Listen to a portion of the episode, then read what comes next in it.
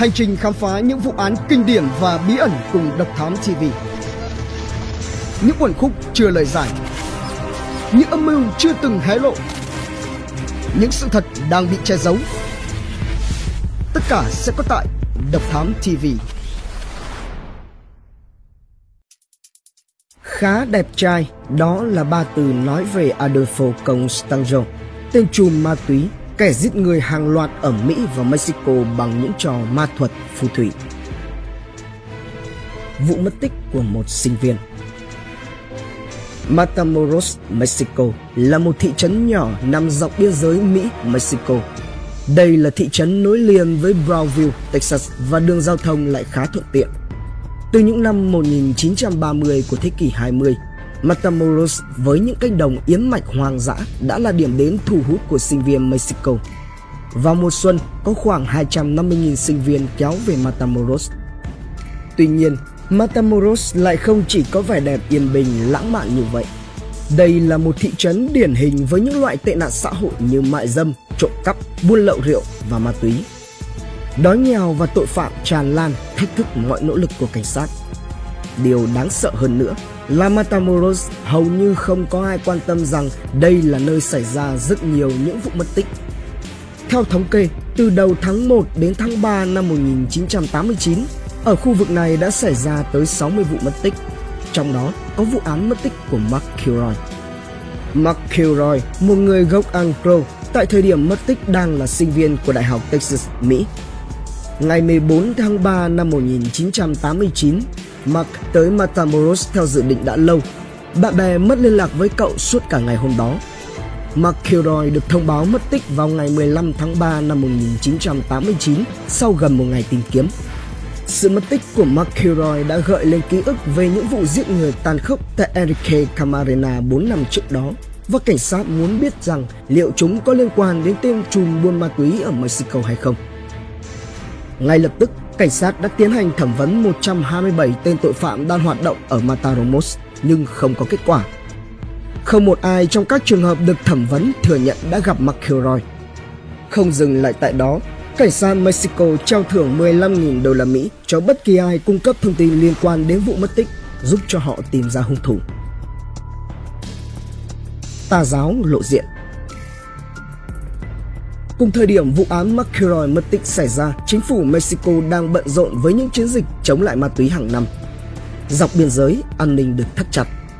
Ngày 1 tháng 4 năm 1989, Serafin Hernandez Garcia, 20 tuổi, thân cận và cũng là cháu trai của tên trùm ma túy địa phương Elio Hernandez Rivera, bất ngờ bị bắt.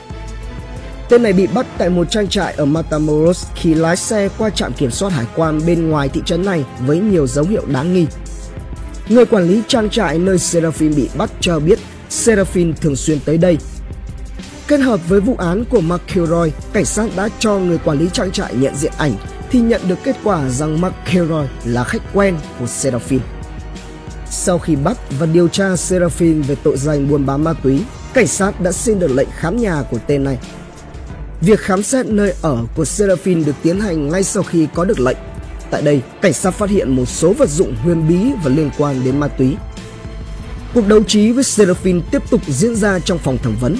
Tên này thừa nhận có liên quan đến vụ mất tích của Mark Kilroy và bất ngờ hơn cho lực lượng cảnh sát, hắn khai rằng có liên quan đến rất nhiều vụ án mất tích khác.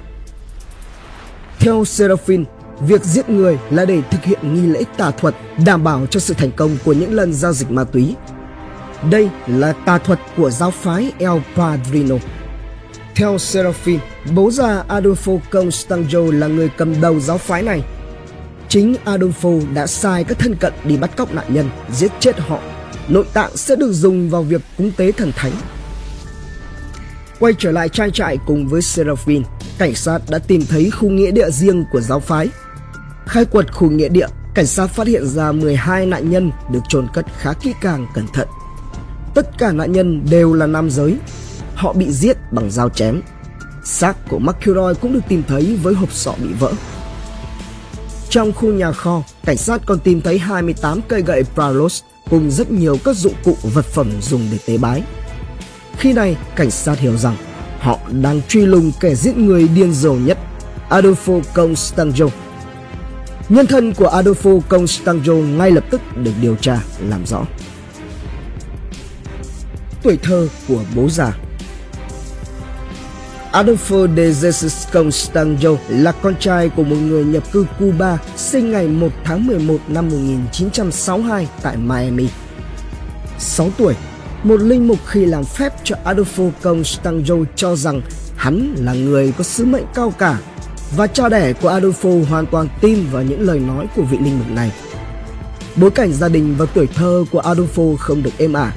Mẹ của Adolfo, bà Delia, là tội phạm thường xuyên ở Miami, từng bị bắt 30 lần về những tội danh khác nhau, từ ăn trộm cho đến bạo hành trẻ em. Tuy nhiên, Delia luôn thoát khỏi sự truy tố của cảnh sát một cách kỳ lạ. Có nhiều lời đồn cho rằng Delia là một phù thủy Thỉnh thoảng trên bậc của nhà Delia họ thấy những con dê hay con gà không đầu. Chúng thường xuất hiện trong những buổi hành lễ. Không lâu sau đó, bà Delia đã bỏ nhà để chuyển tới sống ở Puerto Rico. Khi này, cha của Adolfo Constanzo đã phải một mình nuôi con. Trong bối cảnh gà trống nuôi con và sự cuồng tín, ông dạy cho Adolfo về những nghi lễ của giáo phái. Sự khởi đầu của tà đạo Adolfo gần giống như mẹ mình. Ngay từ khi còn là một học sinh, hắn đã thích những trò chơi ma thuật. Lên trung học, với kết quả học tập kỳ đầu tiên xếp cuối cùng, Adolfo đã quyết định bỏ học. Hắn thường xuyên lui tới các quán bar dành cho những người đồng tính ở Miami và đây được coi là điểm mầm mống của cái tệ nạn. Adolfo không thích đi học nhưng lại rất hứng thú với việc học những bí mật phù thủy Năm 1972, Adolfo theo học một linh mục người Haiti ở Miami. Từ đây, Adolfo đã cùng với thầy của mình đánh cắp những ngôi mộ hay là thực hiện việc yểm bùa những kẻ thù của mình. Các vụ việc phi pháp của Adolfo Constanzo và người thầy đáng kính của hắn tiếp tục kéo dài đến năm 1981. Trong năm 1981, Adolfo bị bắt hai lần vì tội trộm cắp. Đầu năm 1983, Thầy của Adolfo trong một buổi hành lễ quan trọng đã đánh dấu sự trưởng thành của hắn, khắc lên người hắn dòng chữ linh hồn tôi đã chết. Khi đó, Adolfo Constanzo biết rằng mình đã sẵn sàng cho việc lãnh đạo thế giới riêng. Và trong năm này, Adolfo đã đến Mexico để thử vận may của mình. Hắn hành nghề bói toán với những lá bài tại Zona Rosa, nơi được mệnh danh là thành phố của gái mại dâm. Trước khi quay trở lại Miami, Adolfo Constanzo đã nhận những đệ tử đầu tiên của mình, bao gồm Quintana Rodriguez, một kẻ bị ám ảnh bởi những điều huyền bí từ năm 15 tuổi, và Jack Montez, một kẻ đồng tính, và Aurea Ochoa. Tìm miền đất mới Giữa năm 1984, Adolfo quay trở lại Mexico các đệ tử thân tín trong đó nổi cộng là Quintana và Oria đã giúp cho Adolfo lan truyền thông tin hắn có khả năng dự đoán tương lai khắp các thành phố. Ngoài ra, Adolfo còn nhận thực hiện các nghi lễ yểm bùa và tà thuật. Chi phí cho các nghi lễ này khá cao, thậm chí có khi lên tới 4.500 đô la Mỹ và tất cả đều nhằm mục đích kiếm tiền. Tại Mexico, Adolfo có 31 khách hàng thường xuyên. Theo hướng dẫn của sư phụ mình, Adolfo đã liên hệ và làm việc cho những tên chuyên buôn bán ma túy, nhận nhiệm vụ sắp xếp bàn giao các lô hàng dựa trên sự tiên đoán của mình. Trong cuốn sổ của Adolfo, một băng nhóm ở Mexico đã trả cho hắn tới 40.000 đô la Mỹ để mua các dịch vụ ma thuật trong vòng 3 năm. Trong khoảng thời gian này, Adolfo tiếp tục tiếp cận và lôi kéo một số thành phần thực thi pháp luật tin vào những ma thuật của hắn Ít nhất đã có 4 cảnh sát liên bang tham gia vào giáo phái của Adolfo, trong đó có Garcia Alaco, người phụ trách việc điều tra ma túy và Ventura Gutierrez, người đứng đầu văn phòng của Interpol tại Mexico đã về hưu. Tất cả đều tin và tôn thờ Adolfo như một vị thánh.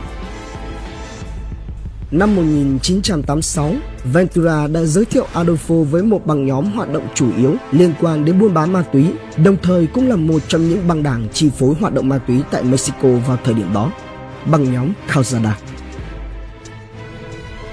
Ông trùm ra đời Sau một thời gian làm việc cho Calzada với trách nhiệm chính là đảm bảo sự tồn tại và phát triển của băng nhóm, Adolfo đã cùng với những sức mạnh kỳ lạ của mình có tiền để trả tới 6.000 đô la Mỹ cho việc thuê nhà ở trung tâm thành phố Mexico và bỏ ra 80.000 đô la Mỹ để mua một chiếc Mercedes-Benz. tháng 4 năm 1987 sau khi đưa ra những yêu cầu liên quan đến việc tổ chức lại hoạt động của Calzada nhưng bị từ chối, Adolfo nung nóng ý định trả thù. Và tất nhiên, Adolfo chắc chắn thực hiện ý định này. Ngày 30 tháng 4 năm 1987, Calzada Guillermo Sanchez và sáu thân cận của mình biến mất một cách vô cùng bí ẩn. Thông báo mất tích được công bố ngay ngày hôm sau. Theo điều tra, trước khi mất tích, họ có tham gia một nghi lễ tôn giáo của Adolfo Constanzo. Sáu ngày sau đó, bảy thi thể đã được tìm thấy. Trên các thi thể đều có dấu vết của sự tra tấn và cùng có điểm chung là một số bộ phận như ngón tay, ngón chân, tim bị mất.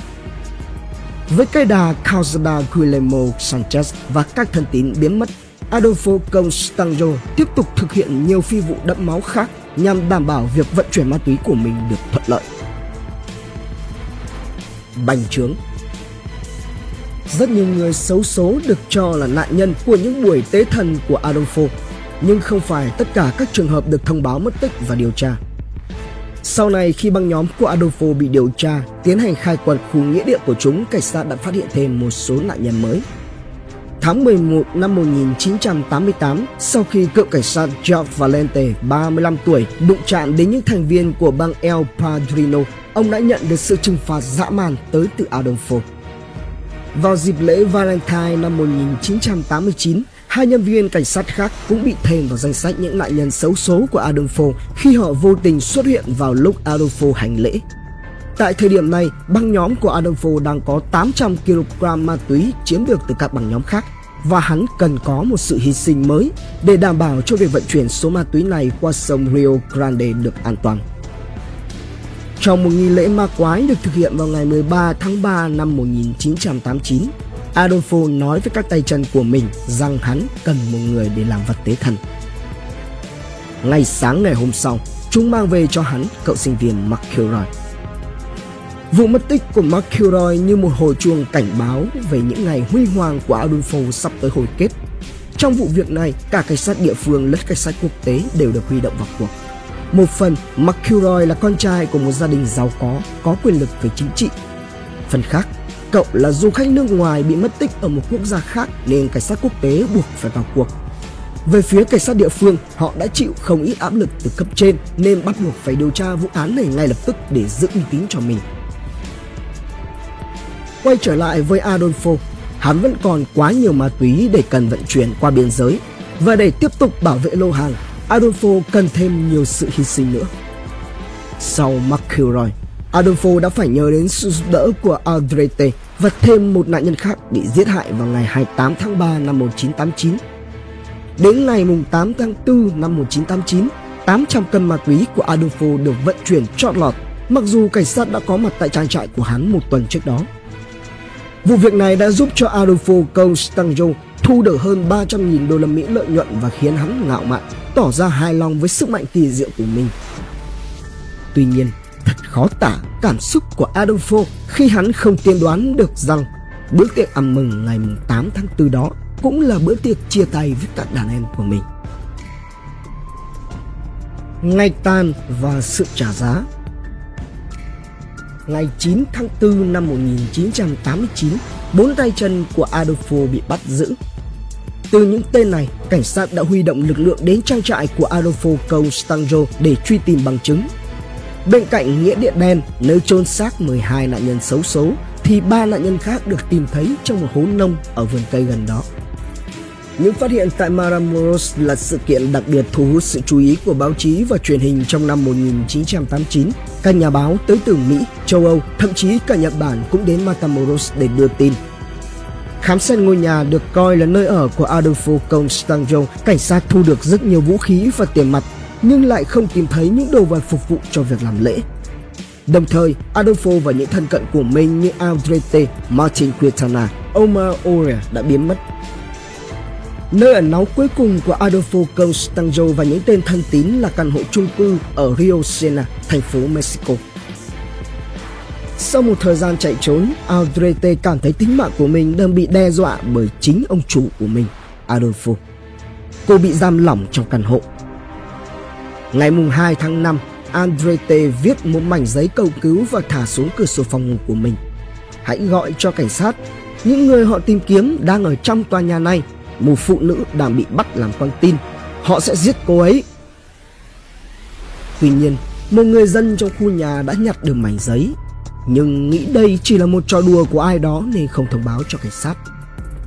Ngày 6 tháng 5 năm 1989, khi cảnh sát đến tòa nhà để điều tra vụ mất tích của một đứa trẻ, nhìn thấy cảnh sát, Adolfo giận mình và bất ngờ nổ súng bắn bị thương một cảnh sát. Ngay lập tức, hơn 180 nhân viên cảnh sát đã có mặt bao vây tòa nhà. Cuộc vây bắt chỉ kéo dài 45 phút và bất ngờ là không ai bị thương. Tuy nhiên, Adolfo và Quintana đã chết khi cảnh sát vào được bên trong căn hộ. Chúng tự sát bên cạnh nhau. Chỉ có Oria, Aldrete và một tên khác bị bắt giữ. 14 thành viên của băng nhóm này bị truy tố về những tội danh khác nhau như giết người, buôn bán ma túy, tàng trữ vũ khí, âm mưu cản trở công lý. Hai thân tín còn sống của Adolfo là Omar Oria bị kết án 35 năm tù giam nhưng đã chết vì S sau một thời gian chịu án và Aldrete nhận bức án là 62 năm tù giam. Ngoài ra, theo số liệu của cảnh sát địa phương, từ năm 1987 đến năm 1989, cảnh sát Mexico ghi nhận 74 vụ giết người liên quan đến những nghi lễ ma quái đến nay chưa được giải quyết. Liệu có bao nhiêu trong số đó liên quan đến Adolfo Constanzo và liệu rằng 74 đã là con số cuối cùng hay chưa? Độc Thám TV Hành trình khám phá những vụ án kinh điển và bí ẩn cùng Độc Thám TV. Những quần khúc chưa lời giải. Những âm mưu chưa từng hé lộ. Những sự thật đang bị che giấu. Tất cả sẽ có tại Độc Thám TV.